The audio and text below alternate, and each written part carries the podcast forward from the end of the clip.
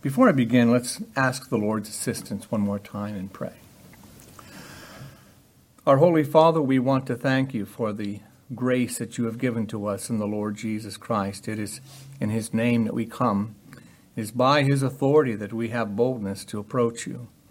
We have learned from your word that he has taken upon himself our own sin, and that he has dealt with this world based upon the fact that he has died for sinners and he is dealing with sin in an authoritative way. He has given to us his own righteousness. And so, Father, we want to thank you that the death of our Savior has given us the right to stand before you. And so, Father, we, come humbly, but we come boldly because he is so worthy. And so, help us, Father, to, to cultivate a genuine attitude of, of, of of gratitude, of thankfulness. May we understand the words, but even more, may we embrace the truth that causes us to be grateful for our salvation. We pray this in our Lord's name. Amen. Amen. Now, I have I requested all the hymns tonight to go along with this because uh, the idea of the gospel in the Old Testament was called by the Apostle Paul a mystery. And of course, when we see the word mystery in the New Testament, many times it has the idea that it is a known secret. It may be a secret to the world, but it is, something that's supposed to be like a, a, revealed secret. And the gospel, many times in the uh, that the way it's presented in the Old Testament, is very clear if you understand how the gospel is revealed in the Pauline epistles or in the gospels or in the way Peter says it in his epistles. Many times it's very clear, and the mystery seems to be understandable. But in we, when we look at Isaiah, and we're going to be looking at Isaiah tonight, chapter 53, and we're looking at the whole chapter, verses, just 12 verses. I'm not going to spend a long time on all the verses. I'm just, I just want to look at a concept that we find there. And when we see the mystery of the gospel, we see that there is a, a feeling about it. Now, when I was a young man, I would hear the gospel preached by a, by a preacher I enjoyed listening to. And at the time, I believe it was in the 70s, it was very popular to say, we should not be swayed by emotion, but we should be convinced by the truth. And that's, that's a good thing. But I think it was preached so often that then after a while we, we felt like it was wrong to get emotional about it.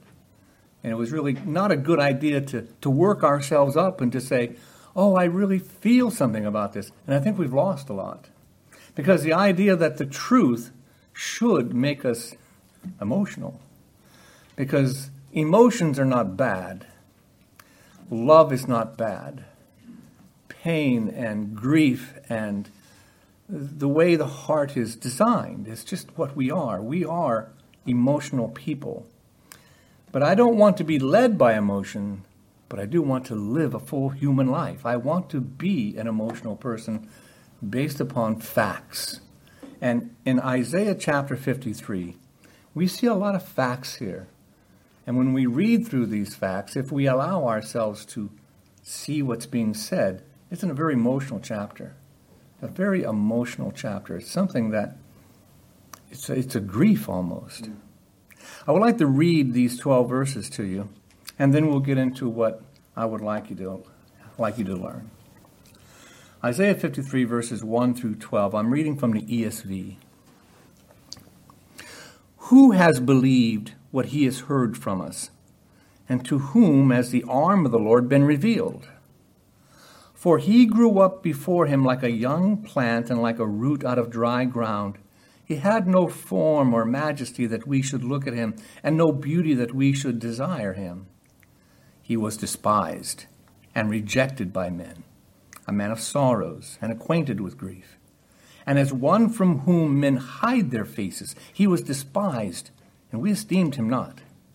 Surely he has borne our griefs and carried our sorrows, yet we esteemed him stricken, smitten by God, and afflicted.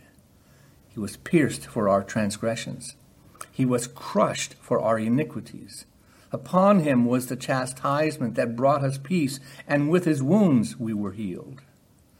All we like sheep have gone astray. We have turned, everyone, to his own way, and the Lord has laid on him the iniquity of us all. He was oppressed and he was afflicted, yet he opened not his mouth. Like a lamb that is led to the slaughter, and like a sheep that before its shears is silent, he opens not his mouth. By oppression and judgment he was taken away. And as for his generation, who considered that he was cut off out of the land of the living, stricken for the transgression of my people? And they made his grave with the wicked and with the rich man in his death, although he had done no violence and there was no deceit in his mouth. Yet it was the will of the Lord to crush him and he has put, put him to grief.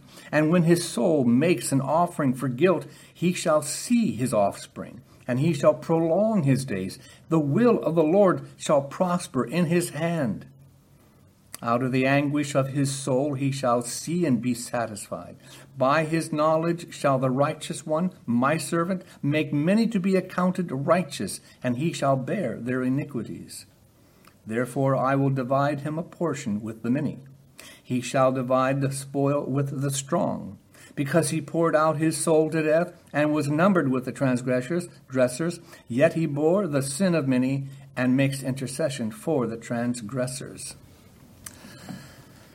There is a, an open mystery here that all of the, those who know the Lord Jesus Christ can identify with almost every one of these words. And yet the world may not have the same grasp that the Christian has. And so I want you to be able to look at this and enjoy it. And when I say enjoy it, sometimes you just need to wrap your arms around God and love Him for all that He's done for us. And I want to approach this chapter with the idea that there are questions in it, and the rest of the chapter is designed to answer those questions. There are two questions in, very, in, the, in the first verse. And like in all Hebrew poetry, and I'm not saying that this is poetry, but it's a very beautifully written piece of prose, it is written where the question is identical. He says the question and then he repeats the question, but it's a slightly different uh, question, but it has the same gist to it. Who has believed what he has heard from us? And to whom as the arm of the Lord revealed? You see, that is the very same question, but it asked it in a very different way. And then we have a follow up question in verse number 8. By the oppression and judgment he was taken away. And as for this generation, who considered that he was cut off out of the land of the living and stricken for the transgression of my people? And so I want to put these in words where it might be easier for us to understand. I would say that the first verse should sound a little bit like this Who in this whole world has even believed the gospel?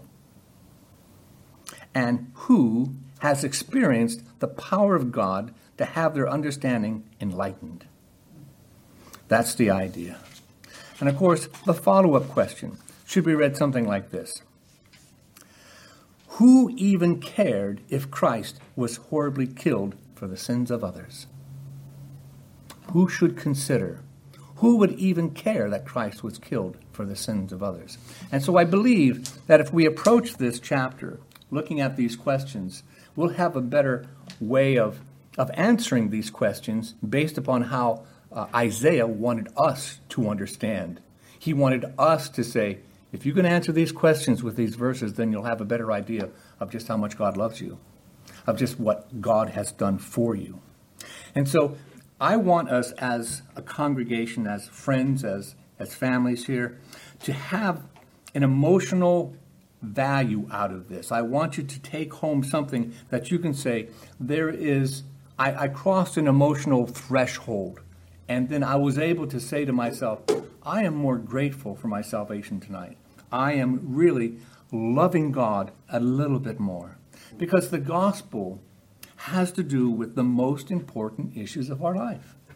The most important issues. It's more important than uh, than what you're planning for dinner. It's more important than whether your career is going to take off. It's more important than you know getting along with your family. It's more important than whether the roof needs to be fixed or the air conditioning of this and this and that. All the things that pile up on us, and we seem to busy ourselves, and these things just rob us of what is really important. The idea that the gospel provides life when we have death instead. That's a big one. That's something that you can live your life if you only knew that God gave you life.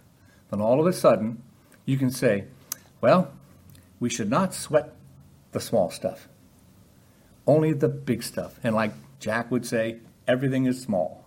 all everything is small stuff.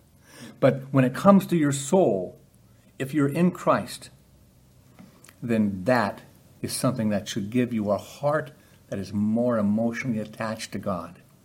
The gospel provides virtue where there is wickedness. This is another big thing. If you've been saved from your sin, you've been translated from the dominion of darkness and death into the dominion of light and life.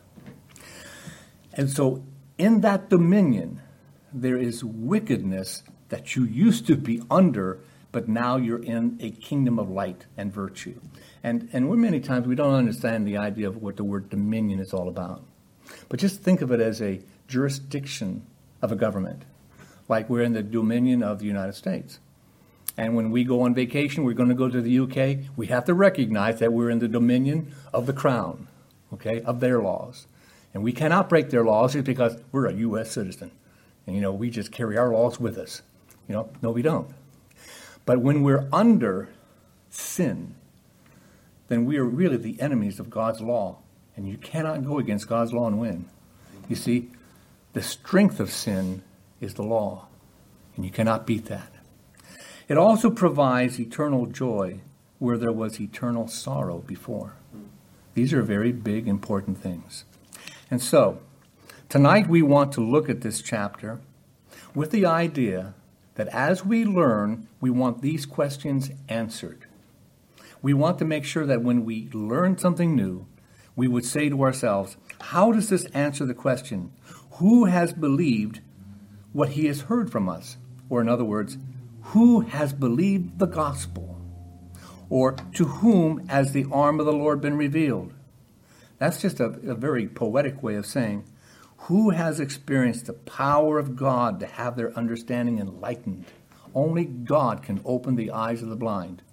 And that's a metaphor for saying who has had God open their understanding, given them spiritual sight, spiritual insight. So let's go through these verses and see if we can't answer these questions by what we have learned.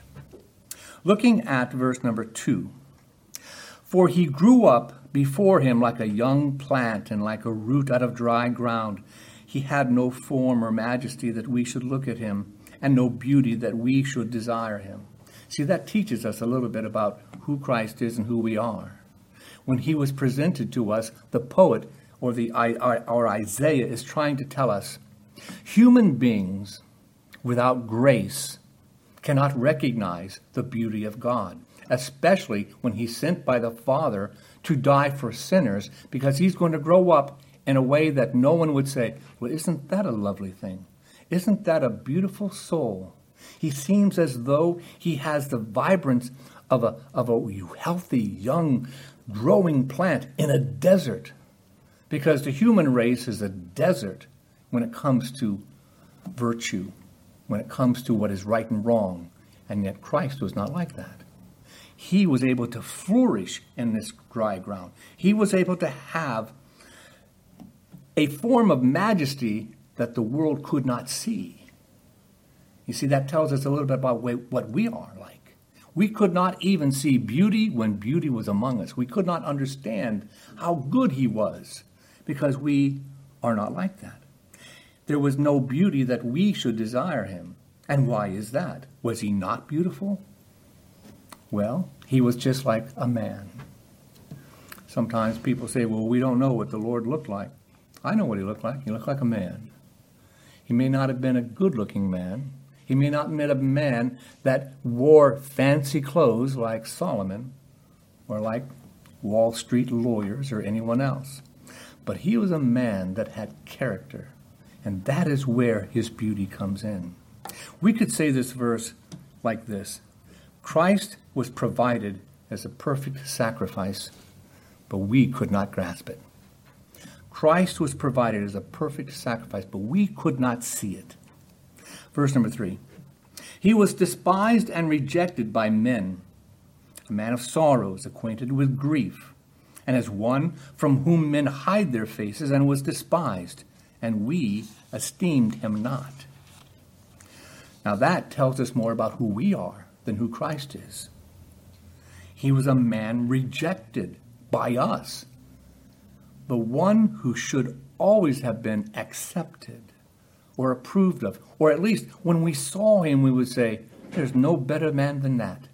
You cannot get better than this person who is he's so upright. He's all his words are like honey when it comes to the beauty of what he says.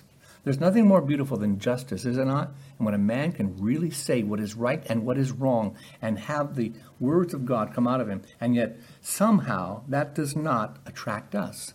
That does not make our ears perk up and say, What a beautiful soul this is.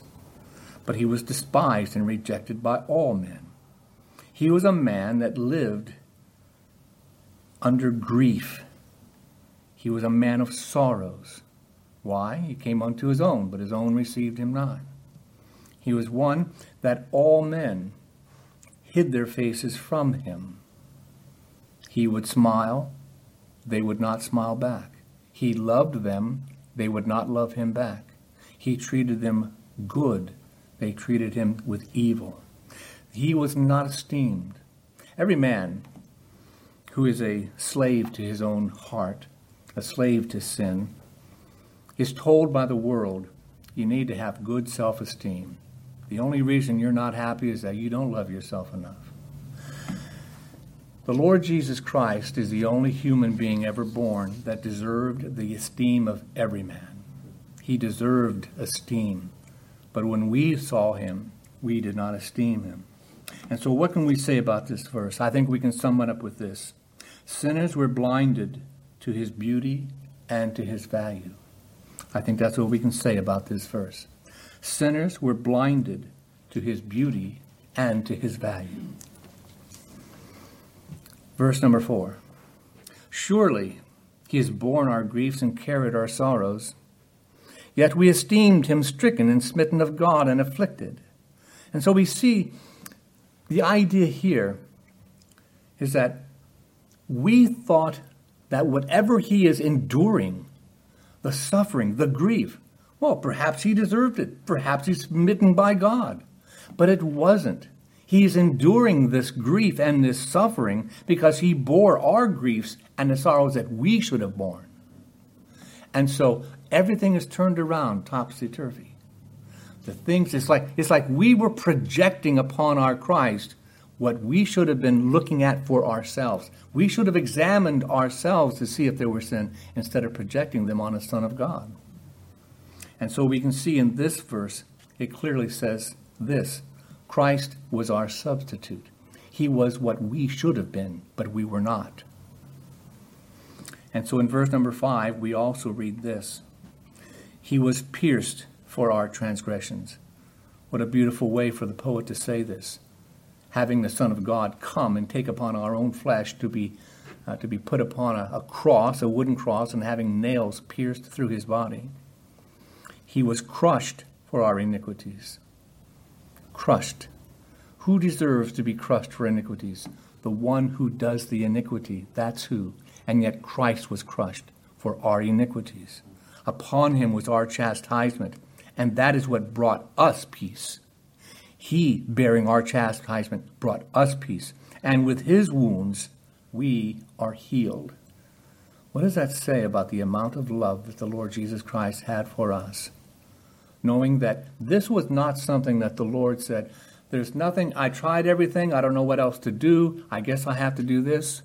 Before he even formed us, he loved us this much. He designed to love us this much.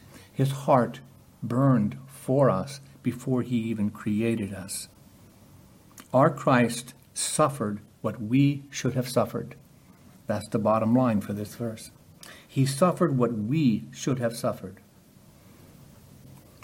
Verse number six All we like sheep have gone astray.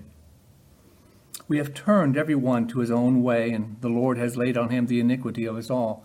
How many times when we think of sheep, we think of cute animals, we think of kind animals, we say, oh, gentle animals, you know, you know, everyone says, oh, you know, and you even have like little lambs that we, that we you know, little little animals that we stuff and give to our children, and then they hug and go to bed with them, and they say, "I love this cute little, nice little lamb." But this is not the type of sheep that we are in this particular verse. What this verse is implying here is that we are as dumb as sheep. We are un, we are just unaware of what our surroundings are. We couldn't even find our own food left to ourselves. We would just wander off fall off a cliff and die. That's the way we are. We are like sheep that have gone astray. And it's not as though we're just dumb and just stubborn or just oblivious. We're drawn away by the lust of our flesh. We seem to be drawn by something that is not good.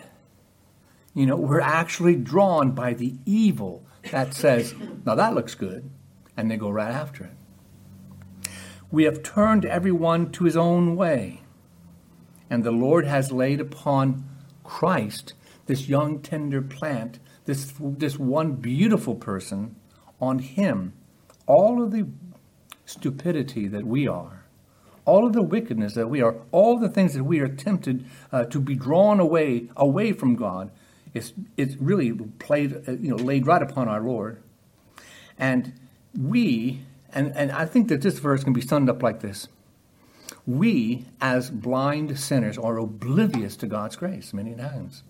We need to remind ourselves often of the grace of God that abounds toward us. And we need to stop being so oblivious to it. We need to be sensitive to it. We need to allow ourselves to appreciate it, to love it, to think about it. And when I read the scriptures and it tells us that we should meditate in the law of the Lord day and night, I don't think that the Lord wants us to become lawyers so that we can debate about it and then uh, be clever with each other. I think the idea is that we need to see the beauty of what is good, the beauty of what is right, and then love that. Love what is good. We need to be experts in what is good because it should be like uh, it's like a cook in a kitchen. Mm, this needs this.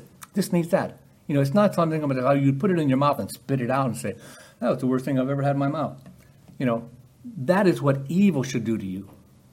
You should have that reaction to what is evil and what is wrong. But you see, we are drawn away by the disgusting, by the distasteful. But Christ is the one that we should be very affectionate toward. Verse number seven He was oppressed, He was afflicted, and yet He opened not His mouth. And like a lamb, and here we have the comparison He was like a lamb, not like a sheep that went away, but He was like a lamb led to the slaughter, and like a sheep that before its shears is silent. So He opened not His mouth. Now, I'm not a farmer, I'm not a sheep herder, you know, I'm not a sod buster or anything like that, but I have a suspicion that whenever a sheep is being ready to be slaughtered, the first thing you'd want to do is shear the sheep. For one thing, you get to keep the wool. For another thing, it probably makes the slaughter a lot easier. Uh, okay, just I know I don't want to get into that, but the idea of that you you you slaughter the sheep, you want to drain the blood out of it there's a whole lot of stuff, and, and, and if it wasn't full of wool, well, then it would just be a mess.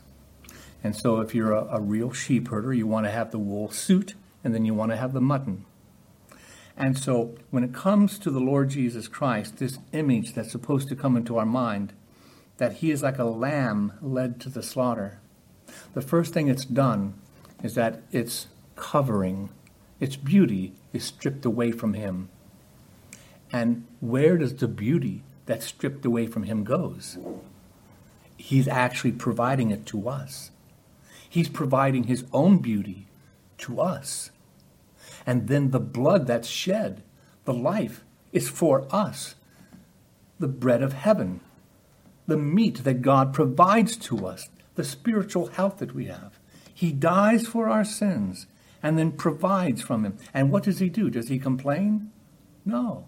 He doesn't even speak a word. He stood before Pilate without any defense. And the only time he spoke a word was not to defend himself,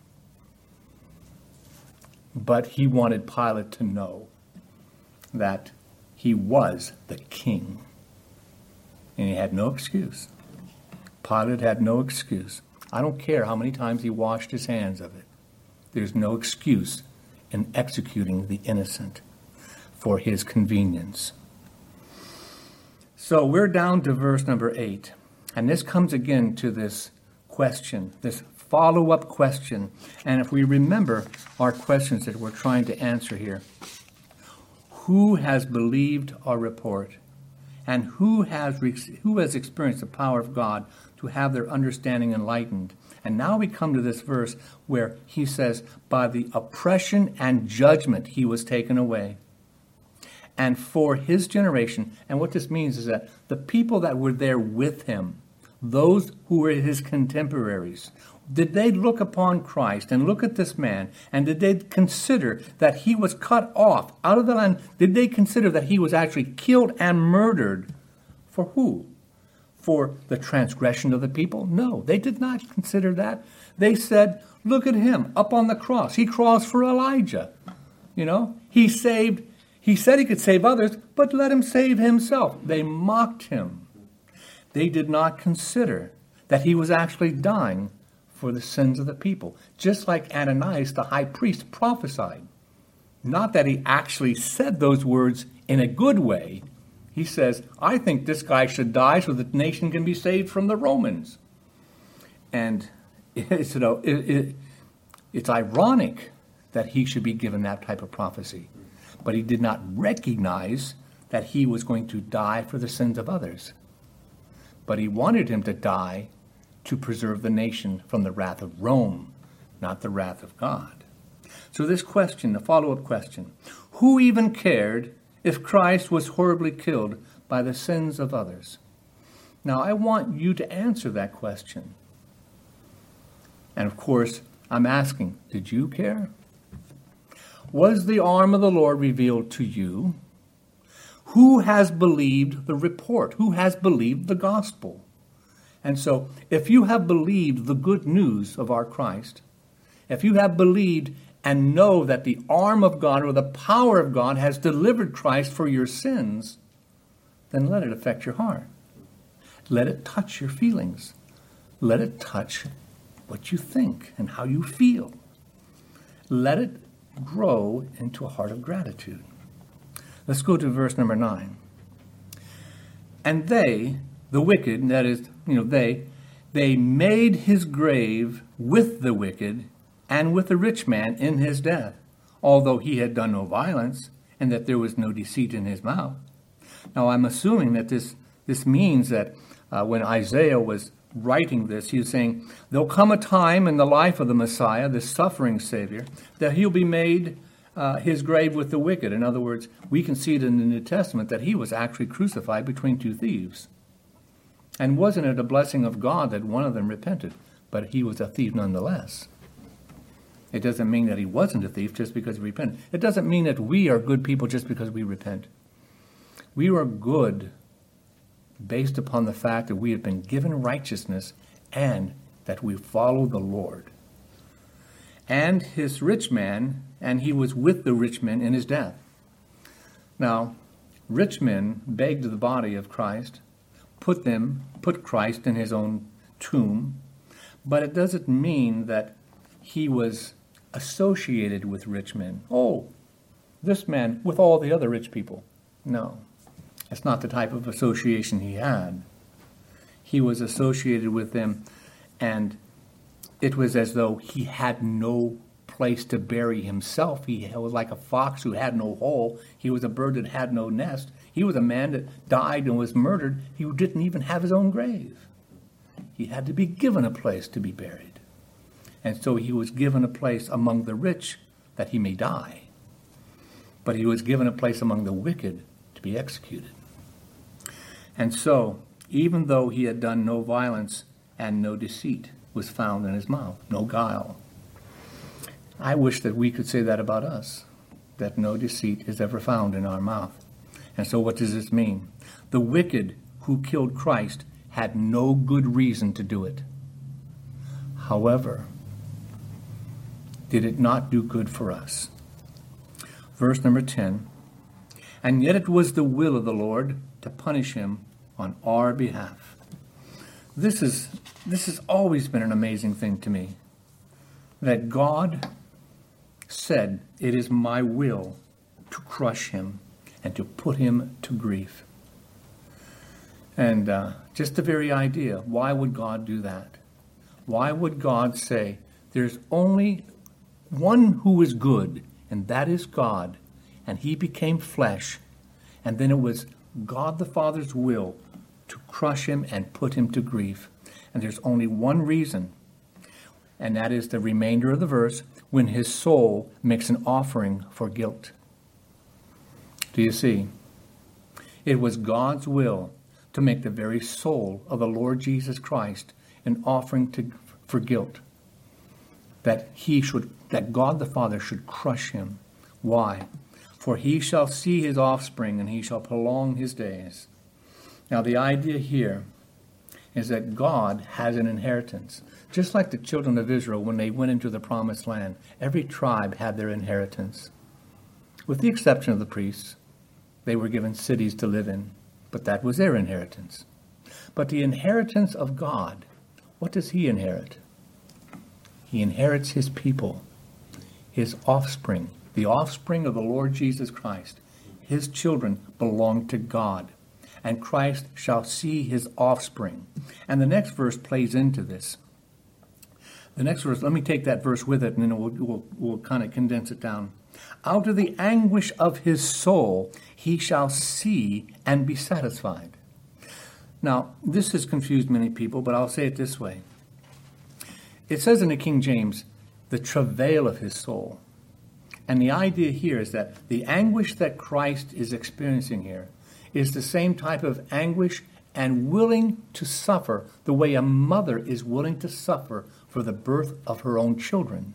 And Christ is willing to suffer that for his for his offspring and he's going to see it and be satisfied. He's going to be satisfied that all the suffering that he is willing to do for his children, for his brethren, for God's people, and then that satisfaction is not just, oh, I can put up with it. No, he is actually satisfied. He is actually happy to die for us. How can you even express yourself in the presence of God without some gratitude that you would have a Savior who is happy to die for you, who has committed himself in an infinite way, in an everlasting way. It's not as though in, in life you're married to one person and you said, Till death do us part. The Lord has said, I'll never depart from you forever. There is no death that can part us. He has committed himself forever. He shall see and be satisfied. And by his knowledge, the righteous, he shall make the righteous one my servant, and, and, and they shall make many to be accounted righteous, and he shall bear their iniquities. Now, what we can bury, what we can boil this down to is this these last two verses, verses 10 and 11.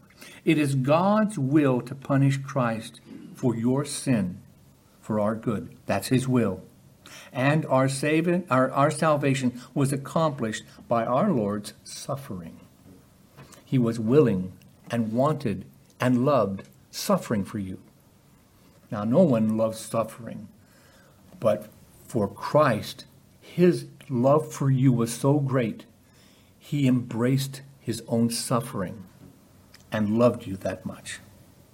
Therefore, I will divide him a portion with the many, and I shall divide the spoil with the strong. And I believe that this phrase means this that there are going to be many people who are going to be saved by the grace of God. The portion that's here that is promised is the inheritance given to Christ that Christ is going to die and save and deliver them to God the Father. The portion is us. I will divide him a portion among the many of the elect. The Lord's portion are his people, and there are many of them. And I shall divide the spoil with, with the strong. And so, what Christ did is that he led captivity captive and he spoiled principalities of darkness. He defeated them. Because you see, when God comes and wars against sin, it is done by the sword of his mouth and by the power of his spirit. And he slays the sinner. We are the sinner. We are the sinful, but we are also not only in darkness, but we are darkness. We represent principalities of darkness when we embrace and follow the ways of the world and sin and Satan. And so when Christ, it's said here that he shall divide, divide the spoil with the strong, it means that he's going to win the battle to save our souls. He will conquer our hearts through his word and by his spirit. Why? Because he was willing that he was poured out his soul to death that's how he does it, and that's why he did it. And he was numbered with the transgressors, yet he bore the sin of many, and he makes intercession for the transgressors. This is how he accomplished it. And so, um, I've been told by those who love me that when I get done saying what I'm done saying, I should stop talking. And so I'm almost done. Okay? And so let me just boil this down a little bit more. I'm going to take all the phrases and all the verses we've had, and I'm going to take what I've condensed it down to, and let me just read them to you one after another. Christ was provided as a perfect sacrifice to those who needed it most. Sinners were blinded to his beauty and his value by their own criminal negligence. Christ was our substitute, and he suffered what we should have suffered. During all of this, we were oblivious to God's grace. The wicked who killed Christ did so for no good reason. It's God. It's God's will to punish Christ for our sin, for our good. And our salvation was accomplished by the Lord's suffering. And Christ receives a saved people because he paid the cost for their sin. Now, I have one application here, and it won't take long to get it. I have um, an illustration, I guess, I guess it's an illustration. I happen to like maple syrup. I happen to like maple stuff. Uh, my daughter, Caitlin, whenever she needs to buy a Father's Day gift, I get a batch of maple cookies. I have children that bring me bottles of maple syrup. And um, it's one thing about maple syrup is that I've learned to appreciate it. And if, you know, it's like if I pour it onto a plate on, with pancakes on it, if I see some maple syrup left on my plate, I just can't put that in the sink. It's like, this stuff is too valuable to just throw away. Did you know that it takes 24, the life, the life's work of 24 bees to make one teaspoon of honey? The life's work of 24 bees make one teaspoon of honey. That's a lot of bees. When it comes to making maple syrup, you have to have 35 gallons of sap to make one gallon of maple syrup. Now, if you're one of those people that just pours it on your pancakes and you take a bite and then you dump it away, just buy artificial. Okay? just buy the artificial. It's, it's high fructose syrup. It's not good for you, but you deserve that. because when it comes to making maple syrup, if you had to tap the trees, gather the sap, filter out the sap, keep the wood going, and boil 35 gallons. You know how, many, how much 35 gallons is? That's the same amount of water you'd put into a bathtub to take a bath. You shouldn't take a bath in maple syrup, but you, if you boiled all that down, you get one gallon of maple syrup. Now, why have I told you all this? It's because the next time you take a bite of pancake with real maple syrup, you may say, I, I can appreciate this a little bit more. Now, what I want you to do is to take the doctrine that we seem to know so easily, and it's been boiled down so easily for us. Jesus Christ died to save you, and your faith and repentance grants you entrance into heaven and to be with Him forever. That has been boiled down from a lot of truth. That has been boiled down from all the chapters of Isaiah, from all of the Pentateuch, from all of the prophets. All the things in Scripture has been boiled down and boiled down and boiled down. And it comes that Jesus loves you. And yet we hear it and we just take a bite and throw it in the sink. It's just gone. It's so easy to throw away. Mm. We need to learn to appreciate it. We need to learn to love it more. Mm-hmm. We need to let it touch our hearts. Mm. We need to be in love with God. Mm. We need to appreciate it much, much more than we do. So I'm just saying, boil, do some boiling.